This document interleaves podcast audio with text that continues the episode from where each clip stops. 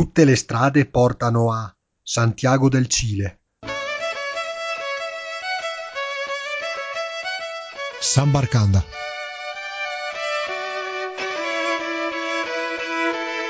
Amici di San Barcanda, un saluto a tutti. Come avete visto dall'introduzione, oggi andiamo in Cile e facciamo un viaggio all'interno del Cile, sia nel passato, negli anni 70, che anche nel presente, visto anche quanto sta accadendo in queste settimane a uh, Santiago del Cile. E lo facciamo grazie alla testimonianza di uh, Lincoln Cubillos, classe 1951, che è nato vicino a Santiago, nella città di San Felipe, a circa 80 km da Santiago e oggi vive a Verona. È un testimone di quanto accadde all'inizio degli anni 70 in uh, Cile il Cile in questi giorni sta uh, passando una vera e propria odissea con le uh, proteste che fanno un po' pensare agli spettri del uh, passato. È del 21 novembre 2019 la denuncia di Amnesty International in cui riporta che forze di sicurezza sono responsabili di attacchi eh, generalizzati e uso di forza non necessaria ed eccessiva, quindi riporta insomma una vera e propria cronaca, diciamo così, anche brutale, ha provocato finora 5 morti, migliaia i torturati, 2300 i feriti, se vogliamo aggiungere altri dati, 1400 raggiunti da armi da fuoco e eh, 220 addirittura con gravi traumi agli occhi. E tutto questo, come ho detto, si ricollega per un attimo al passato, o meglio ci fa ripensare al passato, quando nel 1973 ci fu il golpe di Pinochet dopo aver rovesciato il uh, governo di Allende in carica dal 1970 con uh, un'elezione all'interno di una coalizione socialista e formata anche da uh, forze marxiste e da radicali, oltre che da social-cattolici.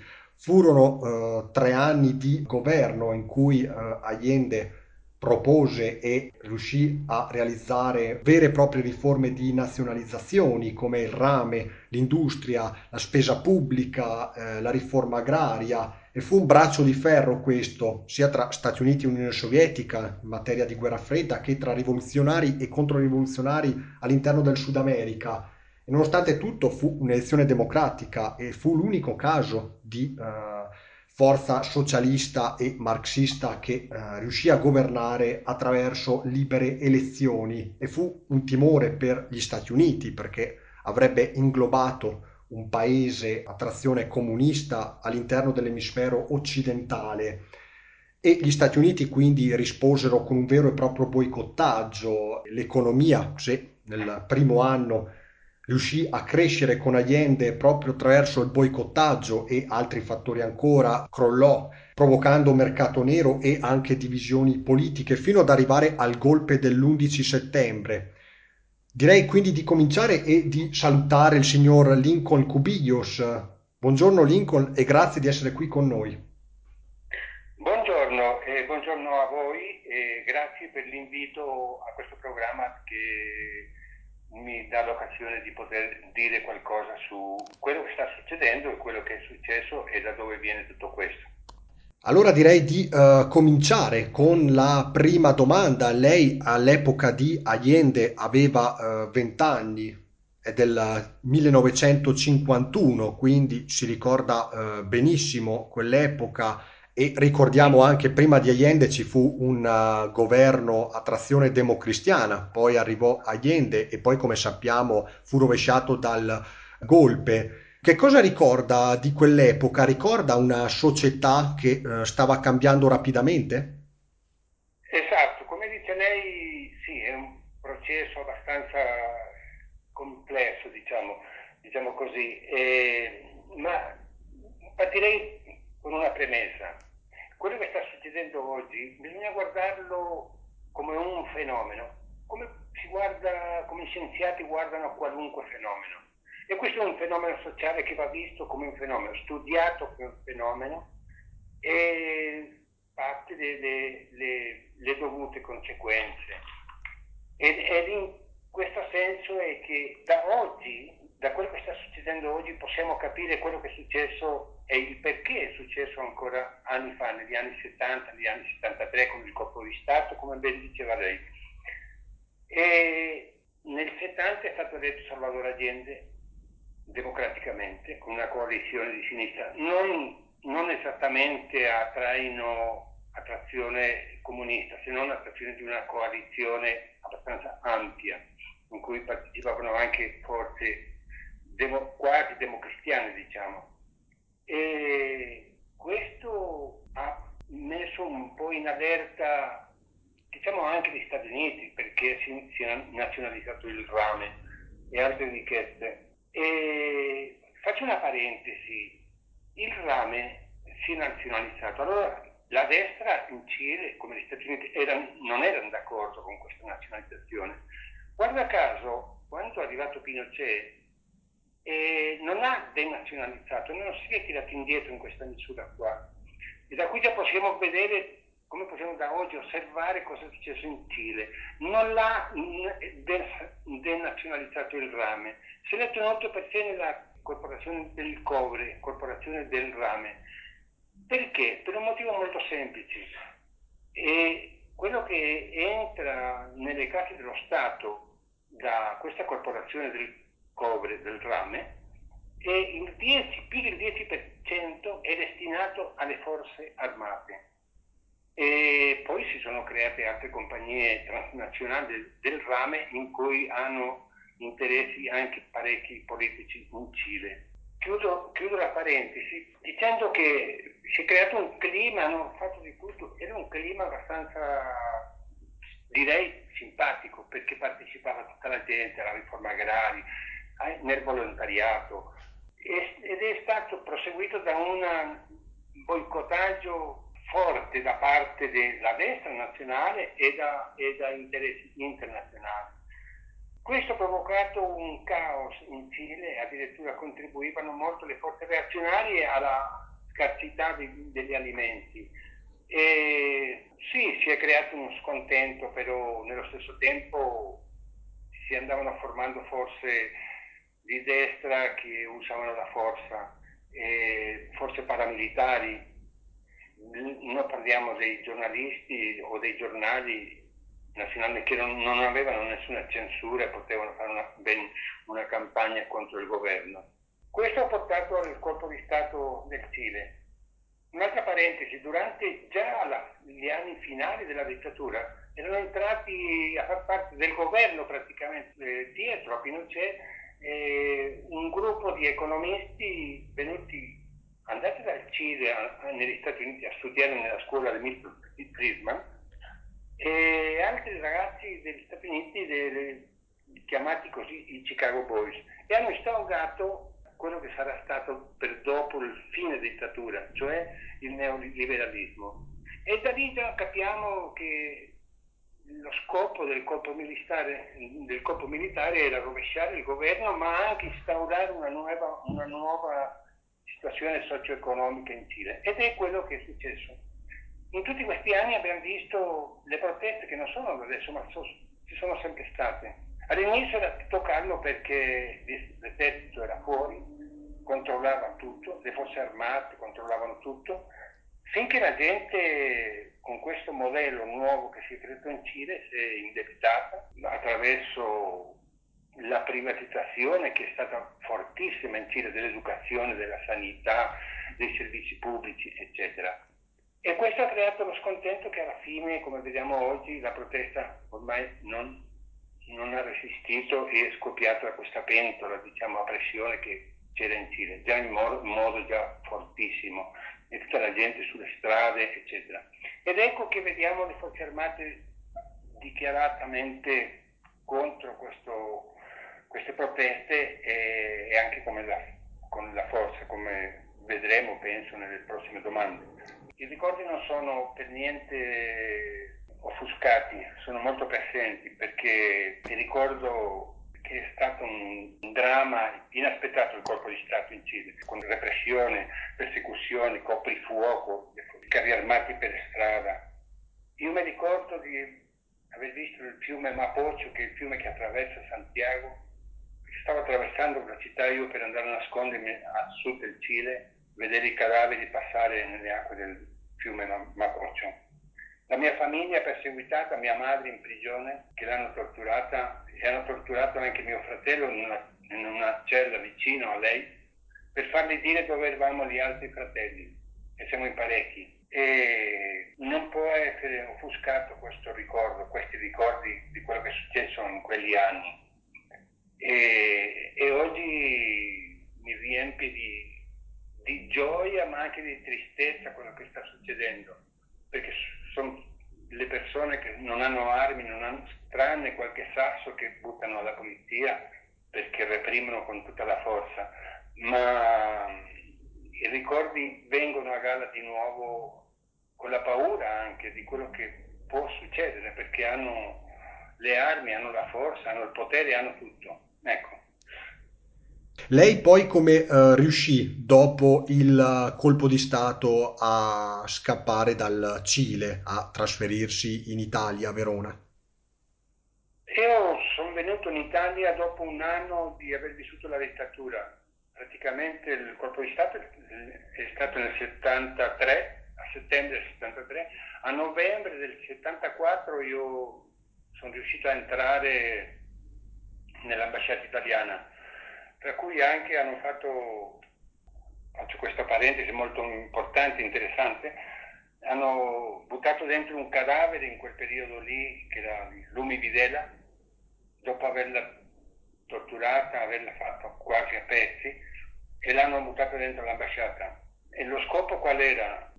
Così almeno sembrava, quello di intervenire l'ambasciata con le accuse, c'erano su tutti i giornali che dentro l'ambasciata italiana si facevano orge e, e tante cose. E volevano intervenire per prendere alcuni dirigenti politici che erano esuli nella nostra ambasciata, nell'ambasciata italiana a Santiago ma direi che lo scopo non era quello, lo scopo era quello di premere sul governo italiano perché potesse a sua volta scomodare o, o fare pressione sul Vaticano per permettere una visita del Papa in Cile e così è stato dopo la visita, si è fatta una visita del Papa in Cile. E io saltai dentro l'ambasciata con l'aiuto dei, dei compagni che erano dentro e e di nascosto perché era totalmente con qualche trucco ci siamo riusciti perché era, era vigilata dai, dai carabinieri nel perimetro dell'ambasciata. Sono riuscito a entrare dentro dove sono stato circa un mese dentro l'ambasciata e dopo sono partito per l'Italia. Ecco. E prima di entrare eh, nell'ambasciata, mh, che cosa ricorda di quei mesi vissuti eh, dopo il colpo di Stato ricorda eh, militari armati per strada, rimasti proprio per strada anche dopo il colpo di Stato? Sì, c'erano dappertutto praticamente, c'era un controllo, praticamente dappertutto, non, non si poteva viaggiare, se viaggiavi eh, ti potevi avere un controllo sulle strade, sulla fermata degli autobus, sui treni, dappertutto, sulle istituzioni, sulle università c'erano controlli. Diciamo che il colpo di Stato, tutto sommato, è stata un'operazione chirurgica, proprio chirurgica, nel senso che sapevano a chi colpire. Hanno ammazzato parecchie persone, hanno imprigionati tanti altri e tanti sono usciti fuori dal paese, sono scappati fuori dal paese. E, tanti, e quindi è un'operazione chirurgica per poter mettere in moto l'economia del paese il più presto possibile e ci sono riusciti in questo. E ricordo paura, diffiden- poi subentrata la, la diffidenza della gente come è giusto che sia, nessuno si fidava di nessuno, perché chiunque poteva essere un informatore o un agente della, della DINA, che è i servizi segreti de, delle forze armate in Cile, e quindi si viveva questa paura, questo terrore durante anche il coprifuoco, lo stato d'assedio ed era, era sconsolante, era triste, era triste. E questo posso dire, ecco. Ecco, e tra l'altro, mh, in un contesto davvero caratterizzato, eh, come ha raccontato anche lei, dalla paura, c'era un'altra beffa, perché il Cile, perlomeno da eh, Santiago, non ha tante vie di fuga. Da una parte ha l'Oceano Pacifico, con nessuna terra all'orizzonte, e dall'altra invece verso oriente all'Argentina, però era pressoché impossibile fuggire verso l'Argentina dai passi delle Ande, tentare di rifugiarsi a Mendoza, non è così?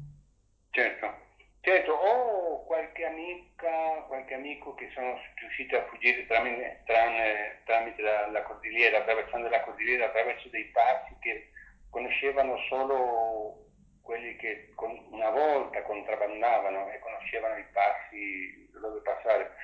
E d'altra parte, come dice lei, d'altra parte c'era l'oceano, oceano che hanno usato anche per buttare giù dei cadaveri con, o gente anche viva, con allegato i piedi, le mani legati a un pezzo di binario di treno, praticamente un pezzo di ferro, e li hanno buttati in mare. Queste sono le, testimonianze di quelle che sono venute fuori anche molto dopo.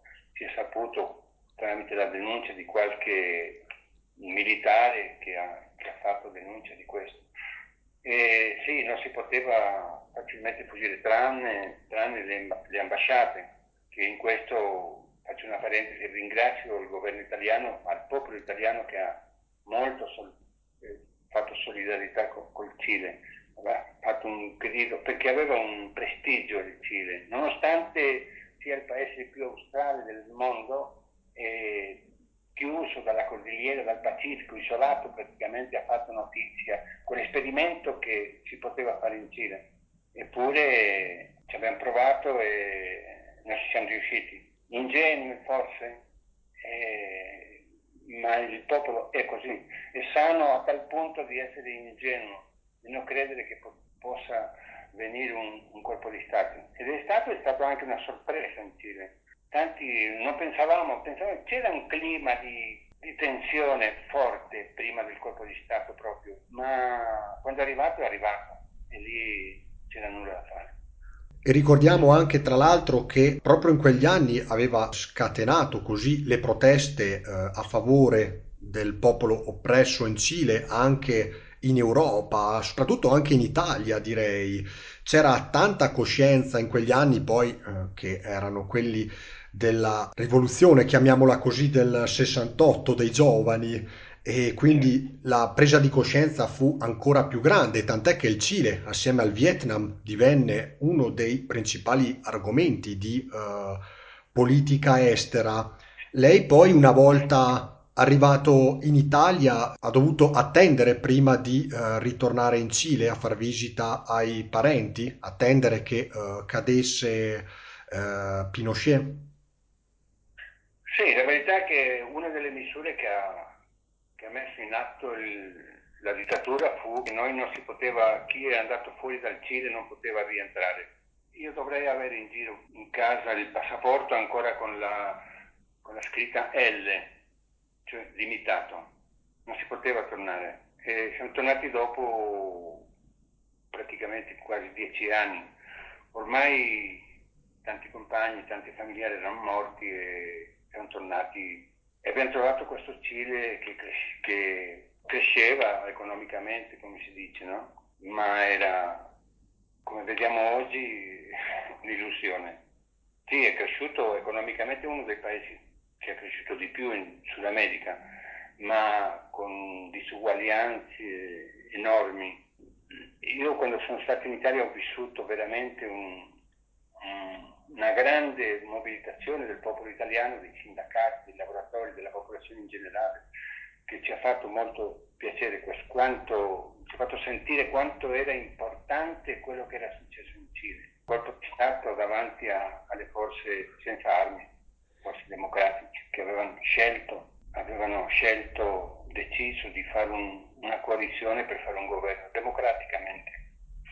Ecco, e quando poi ritornò eh, la eh, democrazia, quindi con l'inaugurazione degli anni 90, Lei da lì eh, può votare per il Cile o vota solo per l'Italia? Perché mh, dobbiamo anche considerare che lei ha passato più anni in Italia che eh, in Cile. Sì, direi più della metà della mia vita l'ho vissuta qua, sempre lavorato e ti dico che mi trovo abbastanza bene. È difficile tornare in Cile perché dobbiamo reimparare a vivere di nuovo in Cile, è difficile. Noi facciamo un viaggio, io, noi abbiamo un figlio nostro in Cile che ha due figli a sua volta, ma è cambiato molto, è cambiato, è cam- c'è stato anche un degrado culturale. Questo è comprensibile perché se no non si capisce il silenzio. Eh, si capisce anche che sì, la gente ormai dopo una dittatura non vuole più sapere di violenze, di guerre e di, di soprusi, eh, piuttosto accetta qualunque cosa ed è così che ha, il Cile ha creduto di, che, poteva essere, che poteva vivere bene, invece eh, lo stiamo scoprendo che il Cile è indebitato con stipendi bassi come circa 300-400 euro al mese, con prezzi che si assomigliano a quelli della Spagna, addirittura alcuni prezzi come, come l'Italia o l'Europa in generale. E è difficile, è difficile capire, è complesso, diciamo, come ci siamo arrivati. D'altronde le ricchezze del Cile danno molto, è uno dei paesi più ricchi in rame, in, adesso c'è la questione del litio in Cile. E, è difficile credere che un paese così ricco possa avere così tanta povertà e qua, tante, quante, tante disuguaglianze. Eppure è così. Ma questo ha fatto che la gente alla fine non ce la fa più e, e protesta, vuole un cambio radicale in Cile. Eh. E uh, lei in queste settimane, ricordiamo, è una protesta che sta dilagando da uh, metà ottobre. Riesce quotidianamente a uh, tenersi in contatto sia con i figli in Cile che con altri parenti che le raccontano anche un po' la situazione come, come è vista da loro. Sì, certamente. Diciamo che le proteste, diciamo che i mezzi in questo fenomeno non è come una volta. Oggi ci sono strumenti nuovi, per esempio la rete, che è stata usata molto in Cile ed è grazie a questo che si è mobilitata la gente in Cile.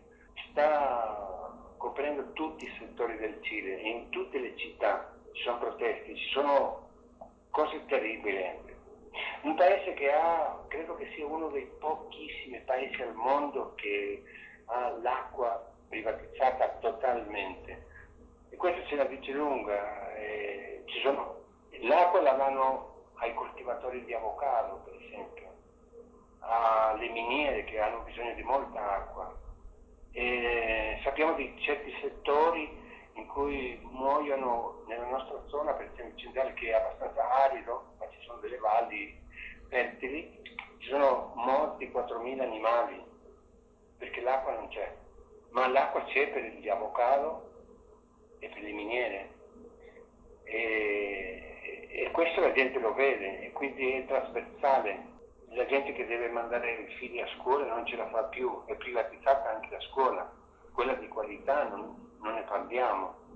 La salute, la gente muore, muore negli ospedali aspettando di essere curata. E, cosa dire, le disuguaglianze sono, sono trasversali, le privatizzazioni. Allora qualcuno mi ha fatto la domanda, ma il governo Piñera, che è l'attuale presidente del Cile, l'hanno eletto i cileni, ma qualcuno mi ha risposto in Cile, no, non è stato eletto, in Cile ha votato meno del 50% delle persone, perché eh, la gente non va a votare, i giovani soprattutto non vanno a votare. E questo vuol dire che c'è uno scontento, un scontento, una sfiducia nelle istituzioni, anche nei partiti politici, nelle istituzioni come il Congresso o il Senato, perché so, c'è una corruzione a tutti, a tutti i livelli, una cosa è scandalosa. E, e questa c'è la luce lunga che per forza ci, ci sono le proteste, che è cominciata con, i giovani in Cile dicono, è cominciata con, i, con l'alza del prezzo del biglietto della metropolitana di 30 pesos, ma i giovani dicono in Cile non sono i 30 pesos, sono i 30 anni di disuguaglianze. E, ecco. Siamo giunti a un punto di non ritorno, diciamo. Possiamo dire sì, sì. Adesso se lei mi chiede cosa succede, cosa succederà in Cile, non ho una risposta perché così come è stato per il colpo di Stato non sappiamo oggi cosa può succedere.